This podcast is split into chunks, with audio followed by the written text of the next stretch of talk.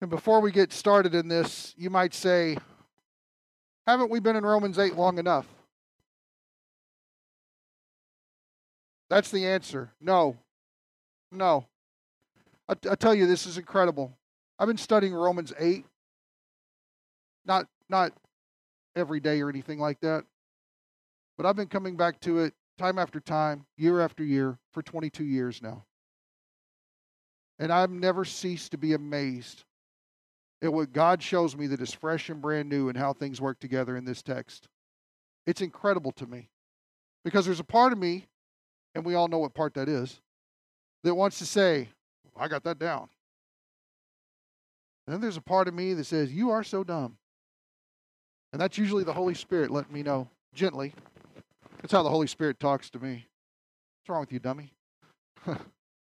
but loving me and letting me know, no, no, it's deeper. You could dig deeper. I've got other things to show you in this. It's incredible. And I believe personally, and again, I don't care what political views you hold. You shouldn't care which ones I hold. What matters is that Jesus Christ is coming again to be King of all things, and that's what I'm worried about. But I do have a means of stewardship myself and for you as believers in the body of Christ for how we handle the days ahead. Let me go ahead and ruin the end of the book for you. The world doesn't get better, it gets worse. And it gets so bad to the point where people are selling out other people and they're being executed for it. That's part of it. Now, thank God if you know Jesus Christ as your Savior, if you've believed in Him, you have eternal life and you get raptured out of here. And so you won't be around for that time. God has not destined us for wrath, but for salvation. The Bible's very clear and shows over and over and over how that works. And it's more of what we're going to see today. But the reason why evangelism is so pressing for the church, and let me tell you this, guys, there's a lot of churches out there that aren't bothering to share the gospel at all. They're too scared. Fear has gripped them. They don't see the value in it. It's too inconvenient. They'll give all kinds of excuses and reasons as to why they're not putting themselves out there. Not even asking the question, not even trying to start the conversation. People have got so consumed with building relationships that they forgot to talk about the only thing that matters in a relationship. And these are mistakes that the 21st century church in America is making, and we cannot afford to be a church that makes these common mistakes. Every believer will answer for how they stewarded their time and resources and gifts on earth before the judgment seat of Christ. And if we've done poorly, we won't go to hell. Understand that. That's a, that's a done deal that's taken care of here. Eternal life is forever. But for some people, there's going to be great shame. Why am I wearing this still? There we go. Now I speak more forcefully. Um, there's going to be great shame in those situations. We're responsible. We are. We're not just responsible, we've been commissioned. And I think that's important for us to recognize. We have a responsibility and a commissioning from the Lord Himself for how we steward our time on this earth. And so before we dive into this and you say, good grief, why are we going over this again? Because we have to, especially for this week and for next week, because the stuff we're dealing with week has been so badly misinterpreted over the years that every commentary you pull is going to give you some wacky direction that's going on. We've got to sort that stuff out so we understand the goodness of God and how He's working in Christians. So, well, that's for next week. Come next week. Yes? Okay. I want to give you two things to write down just to keep in the front of your mind. Two questions that you need to ask anytime that you open any passage of Scripture. It's going to help you better come to what the original author meant when they wrote it. That's what matters. It doesn't matter what this text means to me because I can make any text mean anything. Number one is, is it consistent with the context? If you're walking along throughout the Bible, you're reading, reading, reading, reading, reading, everything is going to flow. Everything is going to be connected. Everything is going to run into the next part. The ideas are going to develop. They're all going to unfold. It's not some mystical, unknowable, I just can't grab it kind of thing. The Holy Spirit will show you exactly what you need to know when you need to know it through the text. But we have to be faithful. None of us would read a book and take one paragraph out of the rest of it and say, well, this means this, but everything else around it means something else. We wouldn't read a regular book that way. God communicates to us in regular reading principles, even though we hold a supernatural word in our hand. He wants to be understood. He doesn't want us in a fog. He doesn't want us left up to ourselves. And so he's very clear how he communicates. So some of the questions we would ask is what was Paul talking about previously? And where does he go next? Very, very important stuff. Is the present verse a logical connector, and how does it serve as such? We can't afford to take verses out of context. The second thing that we would look at is it coherent with the truth? In other words, does it contribute to the greater harmony of the scriptures? God's word is like a perfect spider web, a perfect one.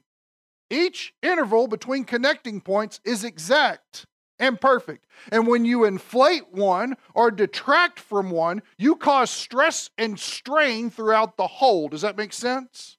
And this is how you figure out what a cult is. Because they've got big holes that shouldn't be there in their spider web. No, the Bible is perfectly consistent. If it's true, then it's true on all fronts and all facets.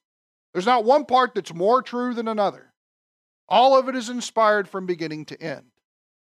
Another part we would ask is Is it sufficient in explaining existence and reality, failures and successes? Does it have a reason why we deal with what we deal with? What is the issue with suffering? How'd that start? The fall. And what happened at the fall? The introduction of what? Sin and death. Is that a good explanation for all the garbage we deal with? Then why do so many people want to cover up those first 11 chapters of Genesis and say, well, that's just a real good story to get us going? Let's start in chapter 12. That doesn't help anybody. Because what you've done is you've just destroyed who God is, creator, who man is, the created, what our problem is, sin that is brought in, a consequence that none of us want to deal with, which is death, and that is a reality. That's what sets the course for understanding Jesus Christ, our Savior, who lived a spotless life and died a criminal's death when he was completely innocent on all fronts so that you and I could go free. You cannot understand that if you don't know why he had to die. You'd be amazed how many people know that Jesus died, but they don't know why he died. They just know that he did. And so this is what has developed the whole teaching. Of, well, he was just a good teacher. Anybody here want to kill a good teacher? No, there's obviously something more to. Well, he teaches real good, but we got to kill that guy. That doesn't work. It doesn't make any sense. So the question is is it consistent with the context? Is it coherent with the truth? Does it all fit together? You with me? Now, here's a problem that we deal with. Mitch, go to the next slide. I want this coffee cup. I can do all things through a verse taken out of context. You ever notice that? I can do all things. I'll take that verse and make it mean whatever it wants, right? Because God helps those that help themselves. Anybody know where that's at in the Bible? Second Hesitations. It's a good book. You should read it sometime. Because what we're dealing with today is one of the most misrepresented verses that I've ever seen in my life. Now, I say this, and I'm also going to tell you this Hobby Lobby's made a lot of money off this verse, okay? And we bought into it. I have this, you know, my wife, I love this verse. I love this verse too. Great. So we got it hanging up in our kitchen. Okay, so I'm not knocking it. But the question is, is do we interpret it correctly?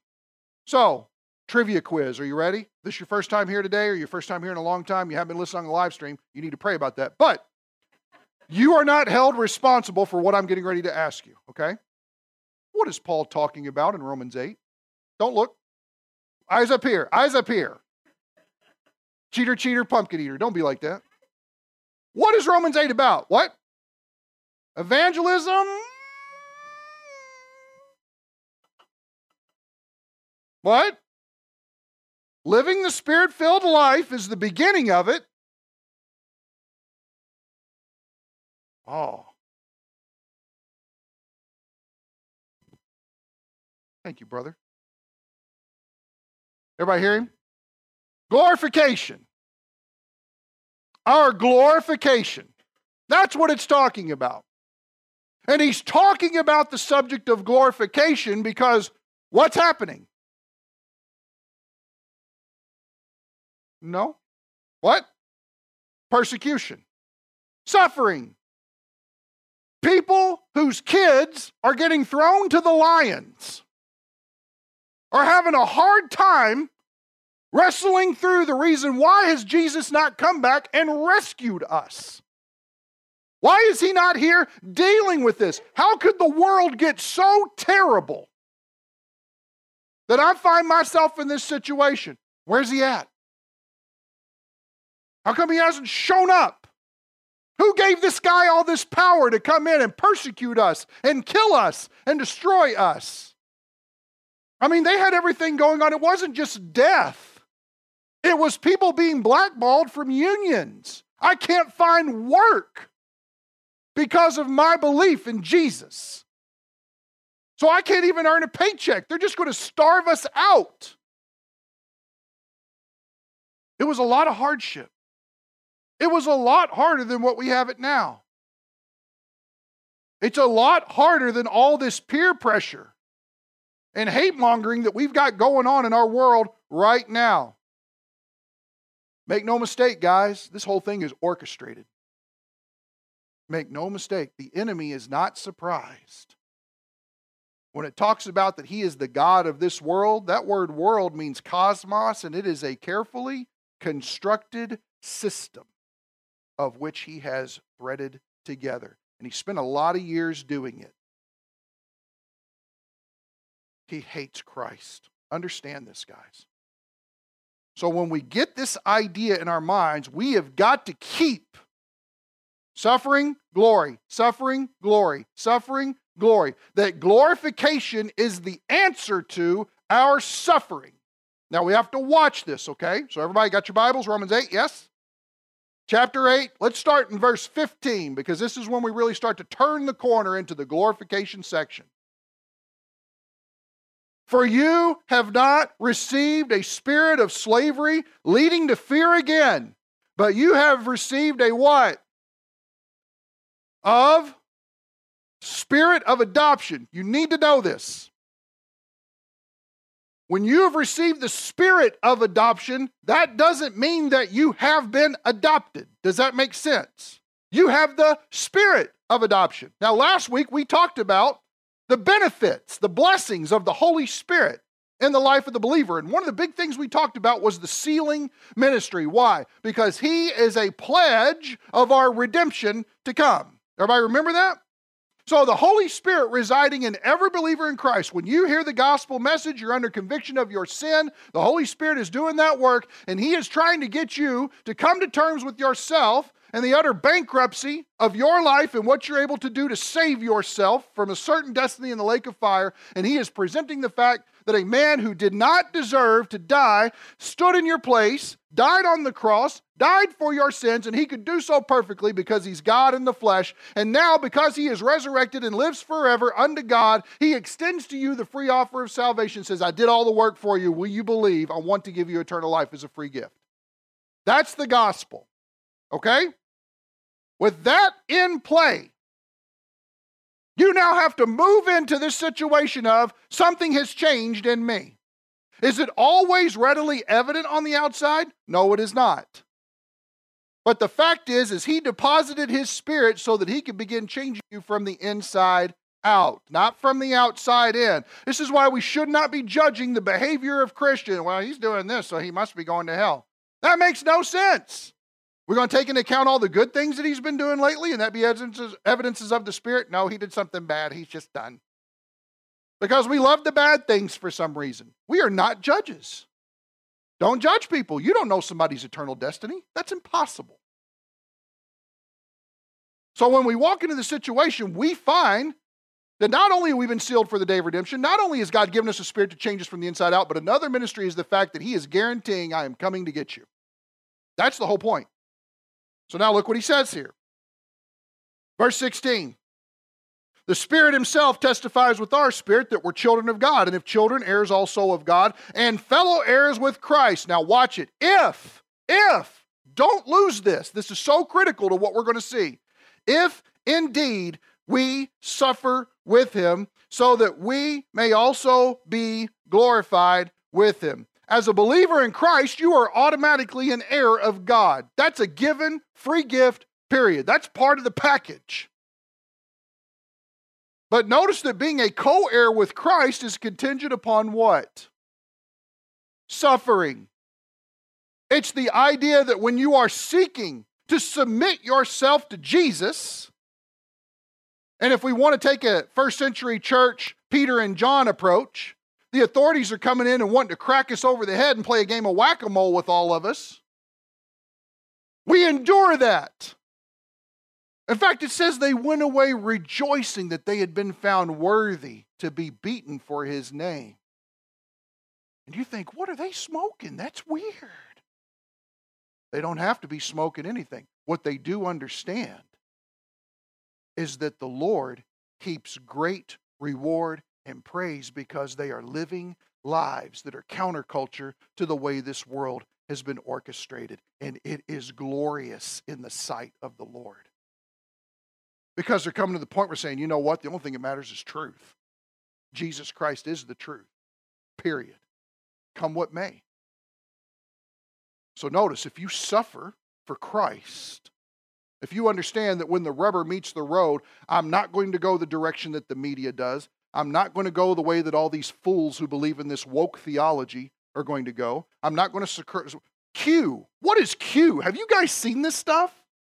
Q. We are the saviors of the world. I'm really disappointed at your saving.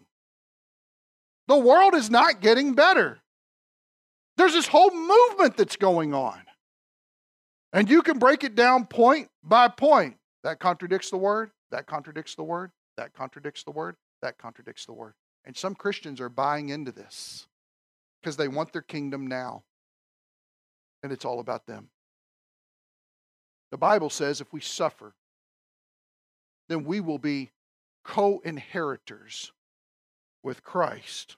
Now, I don't want to spend too much on this. I got a ton to cover. Good gravy.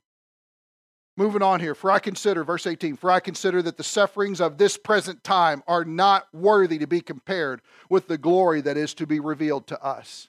You can't even do it. You put it on a measuring scale, future glory is always going to outweigh present suffering every time. Every time. Now, notice, Paul saying you may not be experiencing that right now. Trust Him. Trust Him with it. I'm telling you the truth on this. You've got to trust Him with it. Moving on, verse 19. For the anxious longing of the creation waits eagerly for the revealing of the sons of God. Everybody see that? That's a point in time because the revealing of the sons of God is the fruition of the deposit of the spirit of adoption. This is when the sons will be made known. Son is a term that is used in Scripture to speak of a ranking an awesome ranking for people who were faithful. It's not just the fact that you believed in Jesus and you're a child of God now, that's very much true. And depending on the context, sometimes we are called sons because every single believer has the potential to be a son or a daughter of God. But it's only those who are faithful that get this opportunity. Now, watch with me. It says here, for the creation, verse uh, 20, was subjected to futility not willingly, but because of him who subjected it in hope. In hope of what? That the creation itself also will be set free from the slavery to corruption into the freedom of the glory. Everybody see the word glory? Of the children of God. For we know that the whole creation groans and suffers the pains of childbirth together until now. And not only this, but also we ourselves having the first fruits of the Spirit. Remember what first fruits are it's an initial deposit of praise to God with an expectation of His blessing for future things to come. Doesn't that sound like the spirit of adoption? Doesn't that sound like He's been deposited into our hearts for a guarantee later that He is a pledge for a future time? Everybody see how this works together. It's all talking about the same thing. And so He says here, I got to get into the light. There. And not only this, but we ourselves having the first fruits of the Spirit, even we ourselves groan within ourselves, waiting eagerly for our adoption as sons. And what is the adoption of sons? The redemption of our body. Do you realize that you've been bought with a price? Look at the end of 1 Corinthians 6 sometime. Just write it down right now. You don't have to go there. You've been bought with a price. Therefore, glorify God with your body. You've been bought. You've been bought by the blood of Christ. And it's so that it will all culminate in a day where the adoption of sons takes place. What is that? It's when my body is redeemed off that earth. We call that the rapture. It is when we are caught up to meet him in the air, we are then saved from the presence of sin completely. Praise God for that day. So notice this is all talking about a glory situation. Verse 24 For in hope we have been saved. But hope that is seen is not hope, for who hopes what he already sees? There's a difference between having the cheeseburger in front of you and anticipating the getting of the cheeseburger. Everybody with me? Okay, listen, yeah, Mark is with me, definitely. Hopefully, you like cheeseburgers. If you don't, it's okay. But there's something about, mmm, I just can't wait to eat, right? You're kind of licking your chops and the whole deal. There's another thing to actually have it in front of you and being enjoying it. You're no longer anticipating the greatness of the burger. You have the burger. What it's saying is, is we don't have the burger yet. The burger's promised. The burger's been ordered. The burger is cooking. But there will come a time at the rapture. We are given the burger. And we're going to say, Praise God. Why is that? Because if you live your life faithfully to the Lord now, you get a better burger. Everybody gets a burger. And it's going to be a great burger. But if you live your life faithfully now, it's going to be a bacon double cheeseburger with barbecue sauce. Everybody with me? Don't tell me I'm not meeting you where you're at because I know that I am. Okay? So, verse 25. But if we hope for what we do not see, pay attention to this, guys, because it's so important that you grasp this because this is so integral to the context. Look what it says with perseverance. Everybody see the word? With perseverance, we wait eagerly for it. In other words, it's coming, but you got to stick with it. It can be everything that God desires for it to be when it meets its fullness. Anybody ever ordered something at the drive-through window and got mad and drove away? Man, my dad, my dad was infamous for doing that. I remember a couple times he did that. Like, you know, I was anticipating that burger. There was no perseverance. And because there was no perseverance, you got Taco Bell. I don't know. you still got something, but man, it wasn't what it could have been had you stuck in the line there. Right? Perseverance, persevering, sticking with it.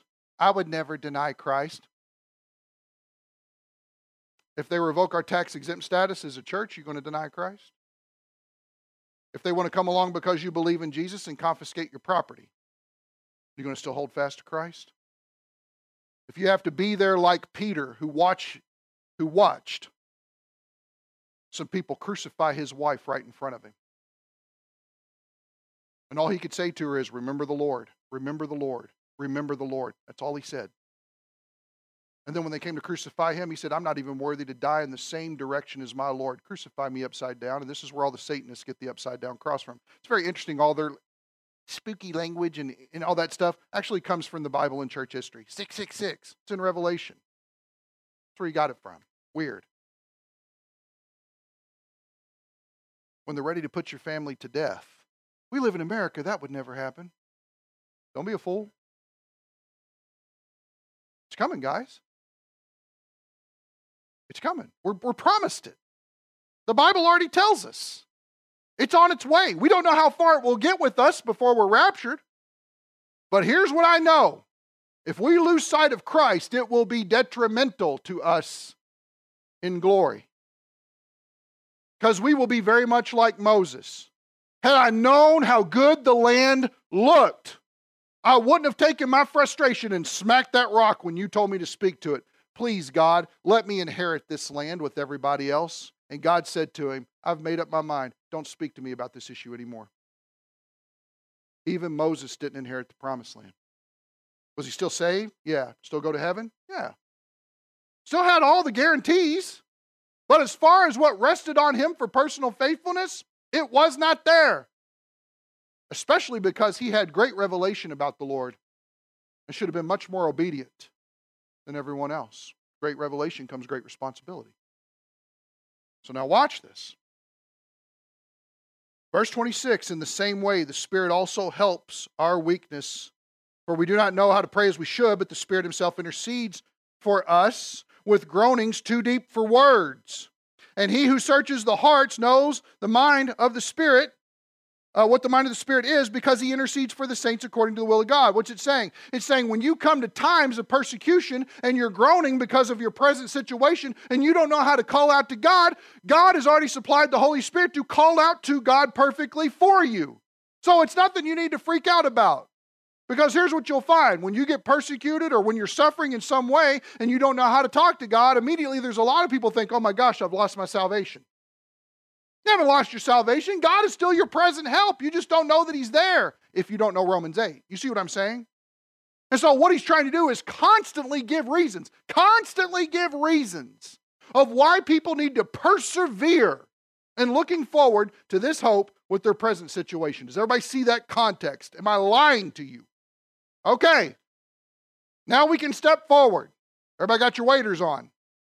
Here we go. And we know that God causes all things to work together for good to those who love God, to those who are called according to his purpose. Everybody see God causes. Does everybody see that? You can only find that in two English translations of the Bible. This translation and the New Living Translation, which is more of a paraphrase. And what you find is the reason why it was put in there was more for theological reasons than it was for exegetical reasons. In other words, deriving it from a word, they came with a thought of what it should mean. And so the idea of God causing all things to work for good, does God cause evil? That's part of all things, is it not? And so we've got to ask ourselves a question why does that happen there? And I look at all these other translations of the Bible and I don't see it that way. Why is it different? Well, everybody see the works word. Everybody see that? And we know that God causes all things to work. Everybody see that? They've taken that word and they've split it in the Greek. And the idea is is they've made it works here, but they've also used it for a reason to use it for causes as well. It only occurs once, yet they fit it in there twice. And so that's something that I couldn't jive with, okay? Now, I got if you know what an interlinear is, anybody know what an interlinear is? It's where you open it up to a text of scripture and you've got the English that goes along there. And one amazing thing is they tell you what the Greek words are under it, and they tell you all the grammar and things that you would need to know under that as well. And what you find out is when this comes along, and God, and when it hits causes, it's like blank Greek, blank Greek, blank Greek, blank Greek. It just gives you a bunch of blanks underneath there of no Greek. And it doesn't pick up again until the idea of work. So immediately I was like, okay, that's weird. Why is it like that? There's been a lot of problems in translating this passage or this verse in particular. In fact, there are eight possible translations of it. Now, if I'm recalling correctly, no, that's not what I needed. Okay. The question is is are all things the subject or is God the subject here? God is the subject. We know that because we're talking about all things working for good. Only God can do that. Or let's say it this way since He's the creator, He has to be over all things in order to be able to orchestrate all things, yes? Do you think that God was standing back approvingly as Joseph's brothers sold him into slavery? You think he looked at that and goes, you know what? You guys selling him into slavery and treat him the way you have, that's totally according to my will. I would say no because it was evil. However, we find at the end that Joseph lets them know what you meant for me as evil, God has used it for good. God is so powerful that he can take evil situations that people commit of their own free choice, and he is not surprised by anything. And he can reach into history and he can orchestrate and mold such circumstances in order for them to come out in glorifying situations. Now, time out for just a second. Everyone who's a Christian is going to experience glorification. It's going to happen. It's not just that faithful Christians get on the bus for the rapture and everybody else stays at the station. We'll see you guys on the other side of the tribulation. Have a good day. That doesn't happen. Everybody goes. But what your experience and fellowship looks like in eternity with the Lord is contingent upon your faithfulness here. And that's why the call for perseverance was issued. If everybody's cup looked the same and everybody drank the same thing, why would he call for you to persevere? Wouldn't it just be automatic? Everybody see that? But it's not. Everybody may be a heir of God, but not everybody is going to be a co-heir with Christ because suffering is contingent upon that. So this verse would probably be better translated that God, we know that God can work all things together for the good of those who love him, who are called according to his purpose. Now, trivia question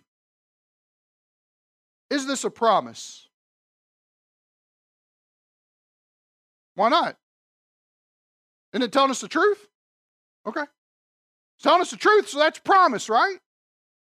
Let me ask you this Does it have a requirement? Oh, see, here's the problem. Everybody says, maybe this has been you. It's been me, okay? I'm guilty of this. It'll all work out in the end. You ever done that? It'll all work out in the end. I mean, it, you know, it's going to. I mean, I, have just run up a ridiculous amount of credit card debt. You know, I'm shacking up with my my my significant other here, and you know, we we just stole a car, and I mean, you know, is all to work out in the end. Is it? Yeah, it's all to work out to jail in the end. That's where it's to work out. It's to all work out in problems in the end. That's what's to work out. But somehow we come to this optimism because we think sometimes that just because we have eternal life, that God is okay with anything that we do wrong. Is that God? No. Here's the example look at the Old Testament. Did he love the children of Israel? Yes. Did he discipline them when they sinned? He did. Guys, understand this. Our Father loves us insanely. And he understands that if we would just get a short glimpse of the greatness with which he loves us, it would so overcome our hearts where we would fall on our knees and we would say, God, I don't want anything but what you want for me. But then there's the world. And then there's people's expectations. And everything starts pulling us apart. It starts to overshadow that love he has for us. His love has not stopped. And he wants us to recognize you cannot be in this malaise of just living life to serve yourself. It will end in destruction, even for the Christian. We talking about hell? No. I'm talking about incredible dissatisfied, incredibly overcome with grief, incredibly disappointed. I'm talking about it's going to be insane when we get there and say, Good grief, there could have been so much more, but I loved me more than I loved him. What is the contingency here? For those who what? For those who love him. Here's a question Do you love him? Now, I had some scriptures written down, but in the interest of time, I'm not going to go through them, but let me give them to you. If you want to look at it, Hebrews chapter 2, verses 8 through 10, you can look at it. But the point I was going to make is that when we see the idea of all things, that are there, all things. It's talking about all created order.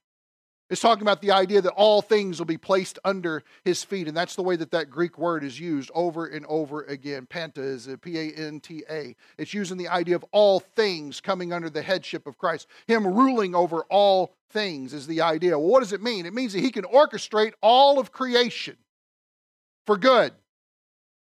But there is a contingency and that is we have to love him. Now, if you pull commentary off the shelf time and time again, well, if you're a believer, you do love him. If you've come to faith in Christ, you automatically love him. I'm here to tell you that is not what the Bible teaches us. Not at all. Now, that may be a little shocking for you, but don't take my word for it. I want you to see it for yourself. Now, if you want, put a finger here And turn with me over to John. John 14. We'll start with one that might be familiar. I bring it up often just to see how some of you will react. But I bring it up often. John 14. If you want to write these down, please do.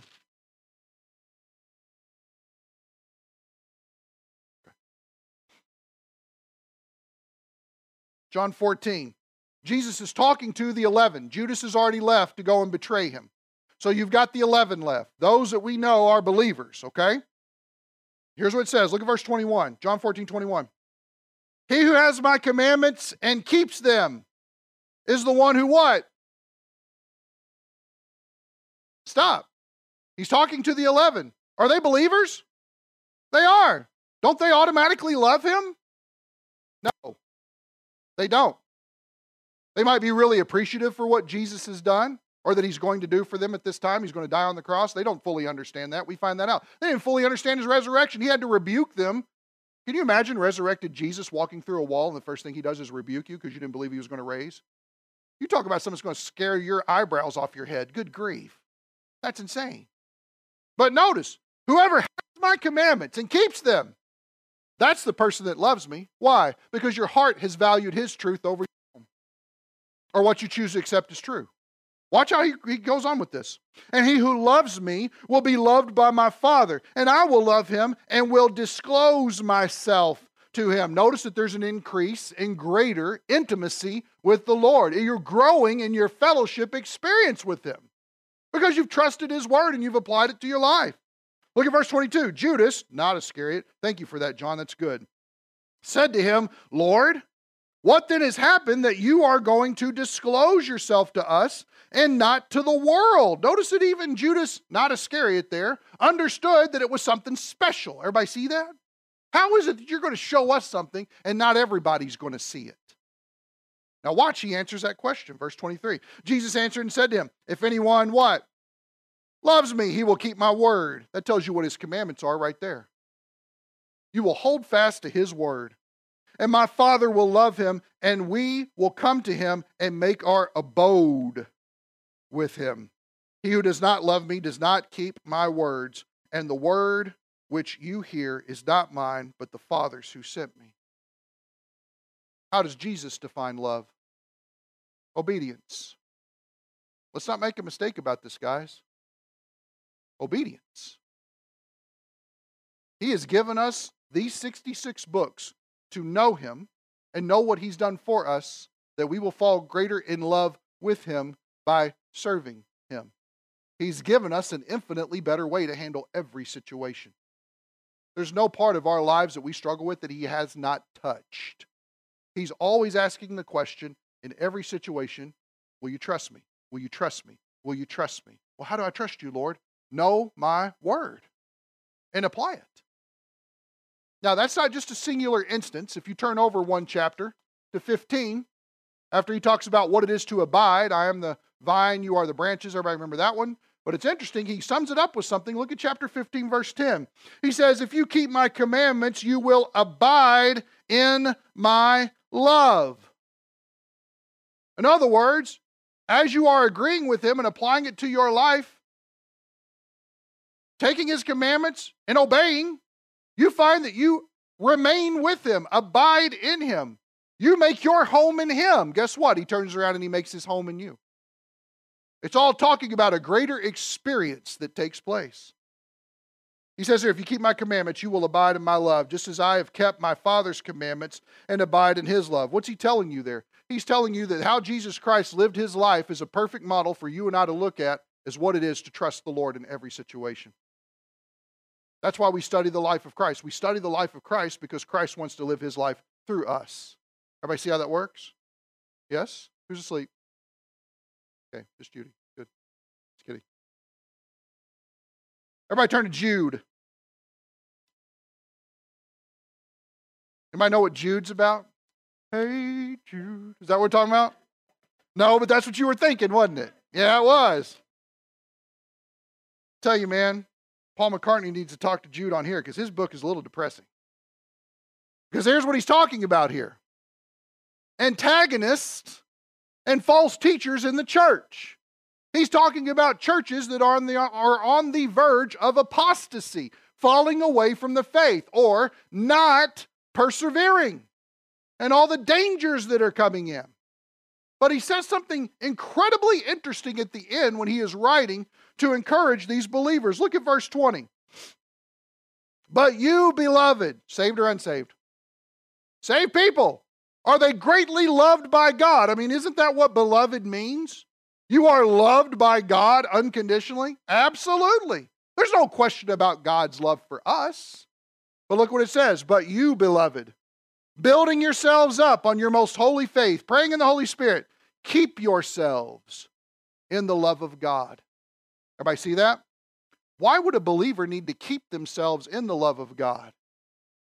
Because it's possible not to obey God, and therefore you're not keeping yourself in the love of God. Everybody see that? Now, notice what he ties it on to. Watch the text. Waiting anxiously for the mercy of our Lord Jesus Christ to eternal life. Does everybody see that that's future? That you're waiting anxiously for it? Keep yourself in the love of God because there's something coming. We call that glorification. Everybody see that? It's the same idea as Romans 8. Because God will work all those things for good for those who love Him. Now, we don't have time to look at another, but I can give it to you to write down. 1 Peter 1, verses 3 through 9. And you know it's talking about glorification because it talks about the outcome of our salvation, the salvation of our souls, and that is glorification. So you can look at that on your own. Now, I want to give you an interesting example of what it means to love God and an example of failure, an example of success, so that we get it more in our minds to understand this. Because you might say, okay, we're, we're talking about that He works all things for good for those who love God. What is his purpose? What is his purpose? Right? For those who love God, who are called according to his purpose. Let me ask you a question. What did the context of Romans 8 tell you his purpose is? The adoption of what? The adoption of the sons, the revealing of the sons of God. That's his purpose. He wants every believer to have an amazing showing at the judgment seat of Christ for the adoption of sons. When that spirit of adoption is brought to fullness, and now you are graduated, if you want to say that, into glory, but you graduate summa cum laude. That's the difference. Everybody graduates. Some people graduate with honors. And he wants every believer to graduate with honors, every single one. He didn't just save us so we wouldn't go to hell, he saved us for great things for his glory. So, now with that being said, I want to show you a couple of examples here. Take your Bible, Old Testament, 1 Samuel chapter 13. In 1 Samuel 13, picks up in a very interesting place because you're dealing with King Saul. He's the first king of Israel. Okay? Now you might already come to this with, oh, I know about Saul, that guy, right? Saul was a guy who just couldn't seem to get it all together for the Lord for some reason. The Lord brought him in as king, installed him as king.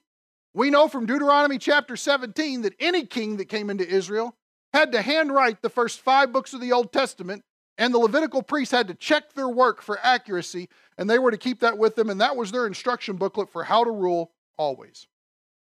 So he's, he's a knowledgeable guy. He couldn't have the kingship if he hadn't done this, okay? He knows about how God works. But all of a sudden, the Philistines want to fight against Israel. They're getting ready to go to battle. They're in this place called Gilgal. And he was told by the prophet Samuel, I want you to wait.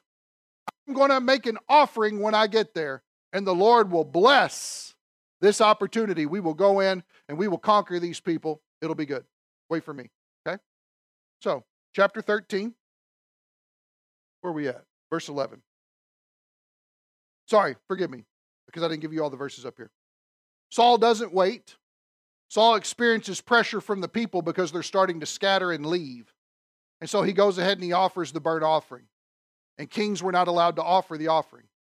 They're not allowed to do that. It was a very big uh oh.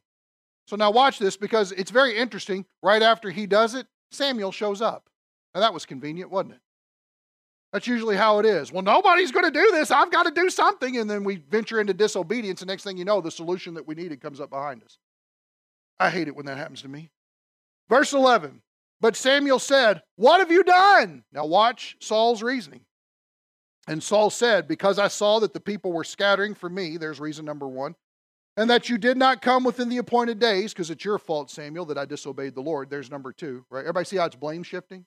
Number two.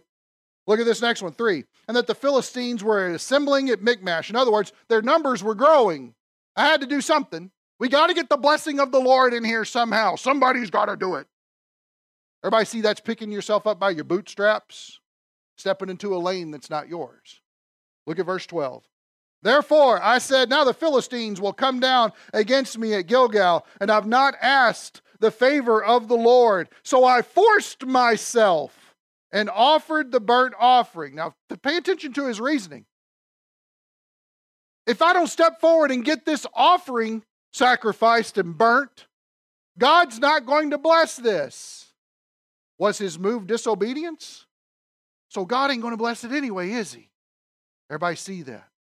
Everybody recognize that that's a venture into religion? If I don't do these things right here, God's not going to bless it. We don't do things to get God's acceptance. We have God's acceptance, and that's why we can joyfully do things. A complete mess up in the relationship, a complete misunderstanding of God of all things.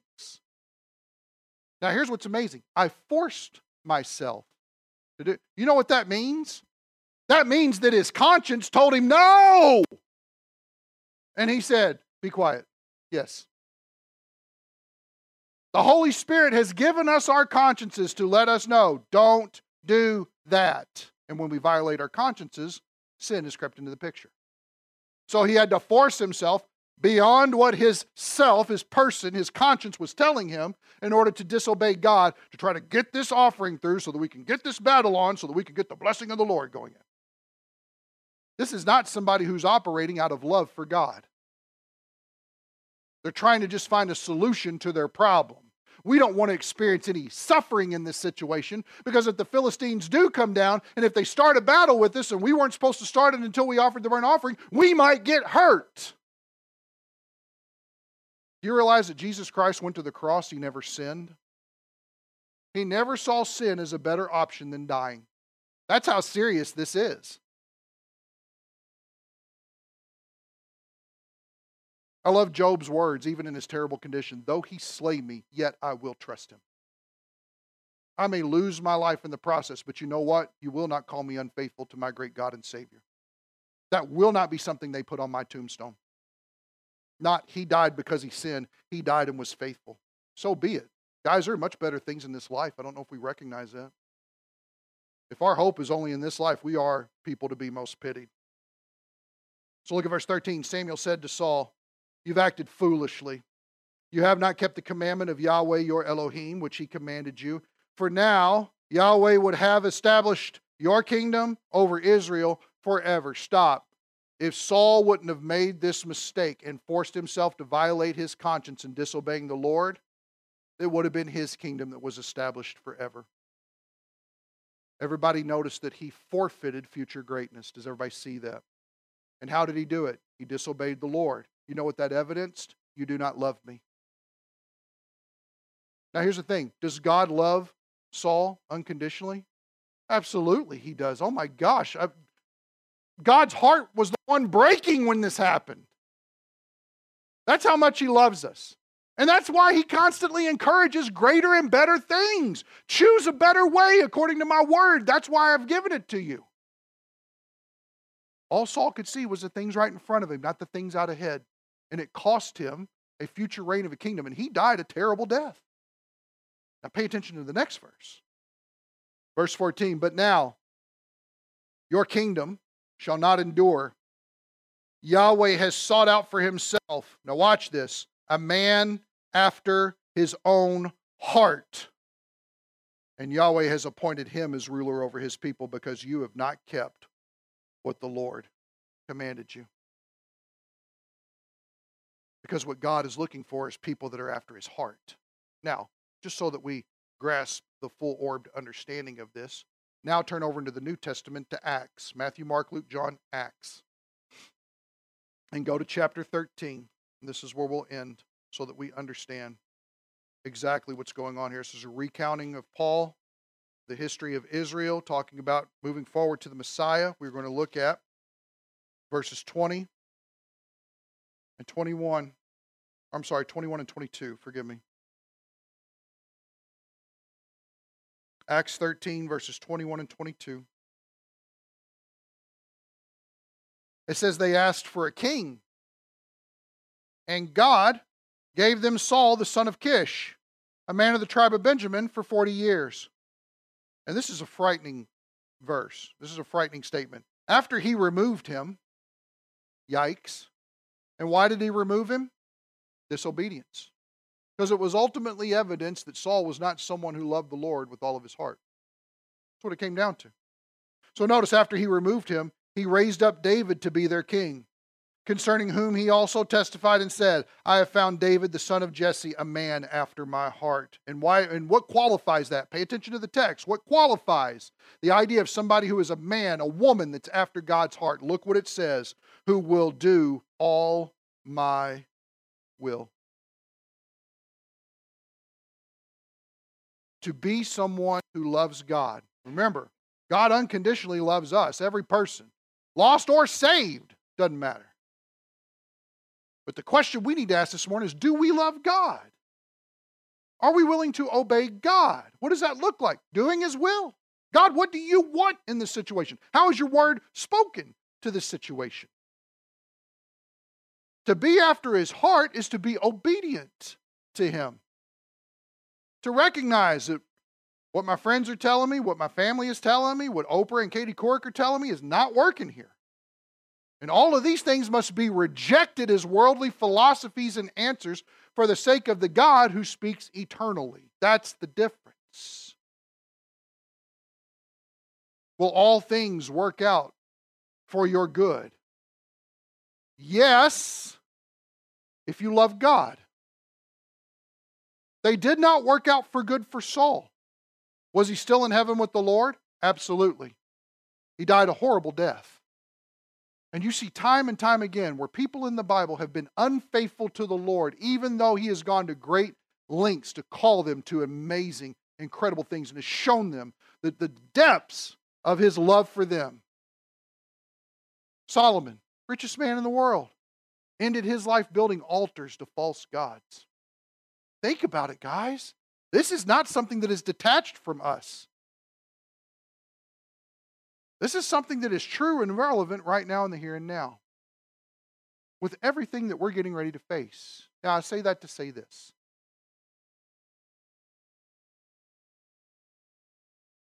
The elders of this church have placed something before every single person in this body. And that's that we've had discussion and we spent a month long in prayer asking God, what do you want for our future? What do you desire God for us to do? Not what sounds like a good idea, not what can we pull together at the last minute, not who will throw money to this. That's not what we're asking. None of that stuff. We don't care what carpet and drapes look like. We don't care about paint on the wall. None of that stuff. The question is is God, what do you want from us? How can we serve you in the future? How can we move forward? And one thing that we've recognized is is the youth in this city need to be reached. They need to know Jesus. And so we've put together a very crude and not complete by any means plan.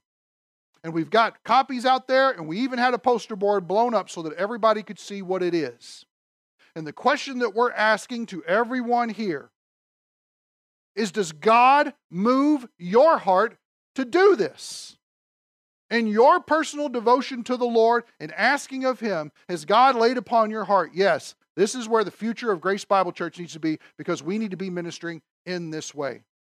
If we are not spiritual people who are trusting Him, if we are not people who are submitting ourselves in obedience to Him, you will not get clear communication from Him about it. Now, let me go ahead and disturb your soul. We are talking about a $2 million endeavor. Oh, well, now that money's involved, we can't do that.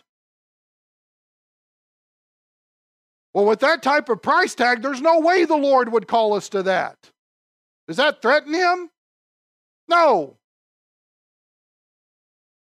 Is it important to be good stewards of your money? Absolutely. Nobody's going to knock that. The Bible promotes that. But here's the question If God guides you in that direction, will He provide for you in that direction? Absolutely, He will. Now, I'm not trying to sway whether or not He's telling you yes or no. That's between you and Him. But if we all have the same Holy Spirit, bringing us all together on February 21st to have this discussion about it, we should have very minimal issues, very civilized conversation. And I don't give a hill of beans if money's even on the table or not about it. I really don't. What I want is people coming to the table saying, you know what? I sought the Lord's face on this. What do you want this local body of believers to do? How do you want us to move forward, God? I'm asking. Point the direction so that I will no longer have any waffling or riffraffing about whether or not I'm going to follow you. This is where we go and this is what we do because God has told us to do it, period. Done. Are we ready to come to terms with that? Are we ready to meet God where He's at so that we will grab His hand and let Him lead us? Regardless if it's this direction or another direction that somebody puts on their heart. My question is, is what does God want? And do we know it for sure? Have we settled on it? There's nothing else about that question I'm really interested in right now. I'm just interested in have you sought the Lord? And what has He revealed to you? That's why we must obey so that we will know His will clearly, so that we can walk forward as a body in obedience, so that we can watch Him do His work through us. It doesn't matter any other way. It will fade, it will crumble, it will burn, only what God does through us endures, period. Because it's for His glory anyway. If you have not picked up with sheets on one of those, uh, uh, on that stuff, it's out there. Grab it. If you haven't taken the time to stop and look at that and say, you know what, I need to take this, I need to read through it, I need to pray over it. Please, there's about 120 copies out there. Grab one, pray over it. Or when you come to me, and say, you know what, I just couldn't come to terms with it. So I didn't pray. To me, I respect that much more than I was like, whatever, God. Too many people approach the Lord that way. We must be faithful. Let's pray. God, thank you for our time together. Thank you for your mercy over us. Help us to recognize that in the midst of suffering and persecution, hardship, uncertainty, whatever comes along in our lives as a local body. You are a faithful and gracious God, and you have called us into a deep love relationship with you. Father, your love is incredible for us. But Father, you call on us in perseverance for that future hope. Do we love you? Do we love you? I pray, Father, that the Spirit convicts our hearts this morning about where we're at. It's not that we have to obey to go to heaven when we die. You've taken care of that. But we do obey in order to grow in our relationship with you. Father, lead our church, please. Lead us as the body of Christ. May we submit ourselves willingly to you. May we surrender ourselves of whatever we're holding on to and say, God, your will be done, whatever you want. Lead us forward, please. We pray it all in Jesus' name. Amen.